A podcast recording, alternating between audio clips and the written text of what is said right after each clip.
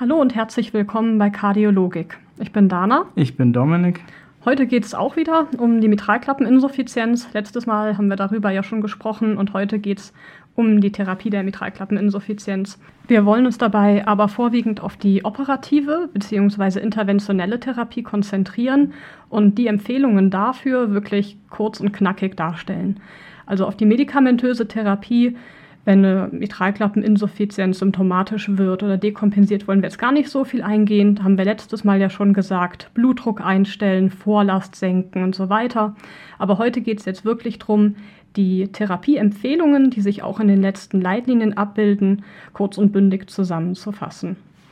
Allgemein kann man sich erstmal merken, dass eine OP-Indikation nur bei einer hochgradigen Mitralklappeninsuffizienz besteht, grundsätzlich.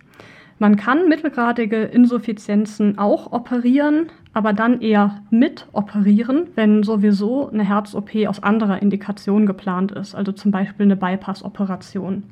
Wenn man dann zum Beispiel sieht, dass das eine Mitralklappeninsuffizienz mit einer sehr ausgeprägten Annulusdilatation ist, was also dafür spricht, dass die auch fortschreiten wird, dann ist es eine Entscheidung des Haarteams bzw. der Herzchirurgie zu sagen, ob man die mitmacht oder nicht. Aber im Folgenden geht es jetzt wirklich um die hochgradigen MIs. Genau, dann ist es so, ihr wisst ja, dass man die äh, Mitralinsuffizienz einteilt in eine primäre und eine sekundäre Mitralinsuffizienz. Das haben wir in der ersten Episode auch erklärt. Und ich beginne jetzt, ähm, wie die Behandlung aussieht bei der primären Mitralklappeninsuffizienz. Bei der primären ist es so, als erstes sollte man schauen, ist der Patient überhaupt symptomatisch, ja oder nein.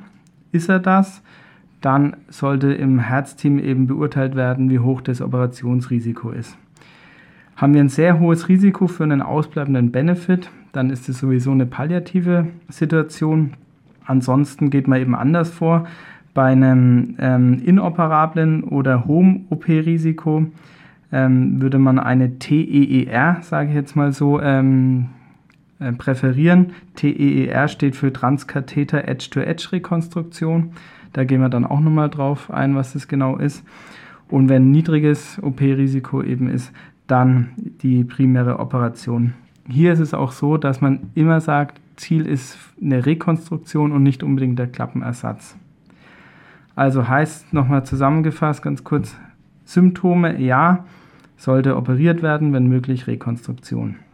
Hat der Patient keine Symptome, dann müssen wir noch genauer auf den Echobefund schauen.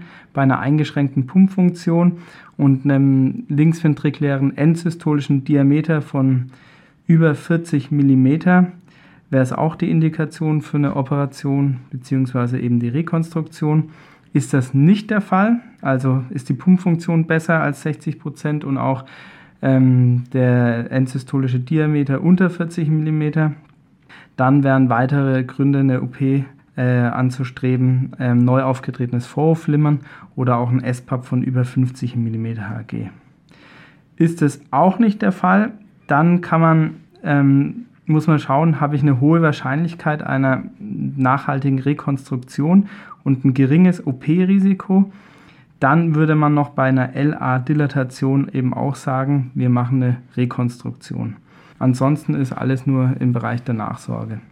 Um das nochmal auf die Empfehlungsklassen runterzubrechen, sobald eine LV-Dysfunktion vorliegt, also eben EF unter 60 oder endsystolischer Param äh, Diameter über 40, Klasse 1 Empfehlung für eine OP und neues Vorhofflimmern oder erhöhter S-Pub wäre eine Klasse 2a-Indikation. Soweit zur primären Mitralklappeninsuffizienz. Wie sieht es denn bei der sekundären Insuffizienz aus? Also hier wird es ein bisschen komplizierter, weil hier die Daten letztendlich noch nicht so klar sind. Eine sekundäre asymptomatische MI, selbst wenn sie hochgradig ist, würde man in aller Regel nicht angehen. Eine sekundäre symptomatische MI die geht man auch nur dann operativ oder interventionell an, wenn alle anderen Möglichkeiten erschöpft sind. Das heißt, medikamentöse Herzinsuffizienztherapie ausbauen, einschließlich der Fantastic Four, eventuell auch Ivabradin, wenn man ähm, eine Coronarintervention machen kann, sollte das getan werden. Eventuell ein CRT-System, wenn gleichzeitig eine hochgradige Aortenklappenstenose vorliegt, sollte die zuerst interveniert werden und so weiter und so fort. Also alles andere Mögliche sollte erstmal ähm, angegangen werden. Wenn die MI nach diesen Maßnahmen immer noch hochgradig und symptomatisch fortbesteht, dann muss man aber was machen, also operieren oder intervenieren. Also das ist da eine Klasse 1 Empfehlung welche Methode man wählt, ob Rekonstruktion operativ oder ein Edge-to-Edge-Repair, also zum Beispiel Mitra-Clip, das sollte im Herzteam entschieden werden, anhand des OP-Risikos zum Beispiel und der anatomischen Gegebenheiten. Insgesamt wurde dabei aber in der letzten Leitlinie der Empfehlungsgrad für ein Edge-to-Edge-Repair aufgewertet auf eine 2a-Indikation. Und jetzt sag mal, Dana, ein Mitra-Clip ist ja was, was für die meisten schon ein Begriff ist. Kann ich einfach bei jedem mit einer äh, hochgradigen MI sagen, wir bieten dem einen Mitra-Clip an oder gibt es da auch Kriterien, bei oder Patienten eben, bei denen es dann nicht geht? Ähm, das ist tatsächlich ähm, eine berechtigte Frage. Also erstens kann man sich mal merken, dass ein Mitra-Clip wirklich vorwiegend eben für die sekundäre MI ist, weil man ja die Segelränder zusammenzieht, die bei jetzt einer dilatativen Kardiomyopathie ausgeleiert werden und die man dann zusammenziehen kann. Ähm, es gibt zwei große Studien, also es gibt mehrere Studien, aber zwei große, die man auch mal gehört haben kann für die Facharztvorbereitung. Das ist einmal Mitra FR und einmal die COAPT-Studie.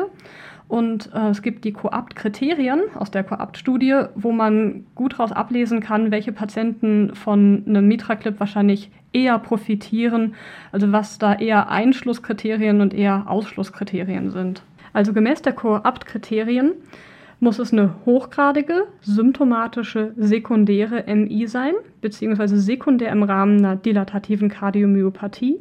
Die Patienten müssen wegen Herzinsuffizienzsymptomen hospitalisiert gewesen sein oder man muss deutlich erhöhte BNP-Werte gemessen haben. Die linksventrikuläre Pumpfunktion sollte nicht zu gut und nicht zu schlecht sein, also zwischen 20 und 50 Prozent liegen. Eine LV-Dysfunktion sollte somit vorliegen, aber nicht im höchstgradig reduzierten Bereich. Der entsystolische LV-Diameter sollte unter 70 mm betragen. Alles, was darüber ist, ähm, verschlechtert die Prognose von Mitra-Clip.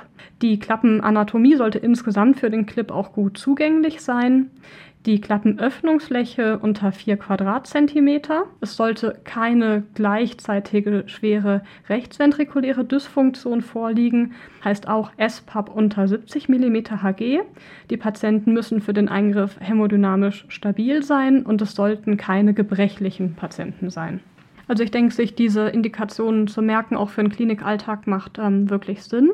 Noch kurz was, ähm, ja, vielleicht noch ein, zwei Sätze zu den beiden Studien, die ich da jetzt erwähnt habe. Beides waren ähm, Studien, die Patientenkollektive untersucht haben, die man für eine Mitralklappenoperation als ungeeignet ähm, erachtet hat. Und bei beiden wurde ein Mitraclip im Vergleich zu einer rein ähm, konservativen medikamentösen Therapie verglichen. Ähm, bei der Studie Mitra FR, das war eine kleinere französische Studie, waren die Ergebnisse insgesamt nicht so positiv bezüglich ähm, Gesamtmortalität oder ähm, Hospitalisierungen. Allerdings ähm, waren bei der Studie, das ähm, hört man immer so als Erklärung, warum die Ergebnisse sich unterschieden haben und eben nicht so positiv waren wie bei der Coapt-Studie, lag vielleicht auch daran, dass bei Mitra FR die LV-Dilatation schon mehr fortgeschritten war, also die Ventrikel schon ausgeleierter waren, die Herzinsuffizienz fortgeschrittener war, wohingegen bei Coapt der Schweregrad der MI im Schnitt höher war, sprich die Patienten so gesehen auch mehr von dem Eingriff vielleicht profitieren konnten. Beide Studien haben aber gezeigt, dass der Eingriff ähm, sicher und grundsätzlich eben auch effektiv ist. Und ähm, Coapt hat eben durch, die, durch eine Subgruppenanalyse es halt auch erlaubt, diese ja, ähm, positiven oder negativen Faktoren herauszuarbeiten, um Patienten zu erkennen, die von MitraClip profitieren. Was ähm, jetzt korrekterweise auch noch ergänzen müssen, wir sagen ja die ganze Zeit Edge-to-Edge-Repair Mitra-Clip. Ähm, Mitra-Clip ist nicht die einzige Möglichkeit für ein Edge-to-Edge-Repair, sondern da gibt es inzwischen auch das Pascal-System. Das ähm, funktioniert im Prinzip ähnlich. Man geht auch über eine transseptale Punktion vom linken Vorhof in den linken Ventrikel und ähm, zieht mit einem Device die Segel zusammen. Der Unterschied ist, dass das Device insgesamt ja, etwas solider ist, also einen solideren Körper und zwei Armen, die sich dann an die ähm, Segel adaptieren und ähm, so die äh, Insuffizienzfläche verringern. Was man bei der Mitralklappe nochmal ganz speziell erwähnen sollte, ist, dass wirklich die Entscheidungen im Hard-Team getroffen werden sollen und ähm, dass die Operationen bzw. die interventionellen Verfahren in High-Volume-Zentren durchgeführt werden sollten. Also da, wo eben häufig solche Eingriffe gemacht werden. Und auch wichtig, ähm, die nochmal, dass man es nochmal erwähnt, bei der OP ist die Rekonstruktion immer dem Ersatz vorzuziehen. Das war's für heute in 10 Minuten, die Therapie der Mitralklappeninsuffizienz. Wir hoffen, es hat euch wieder gefallen. Bleibt uns gewogen und folgt uns auf Instagram und Facebook. Bis zum nächsten Mal.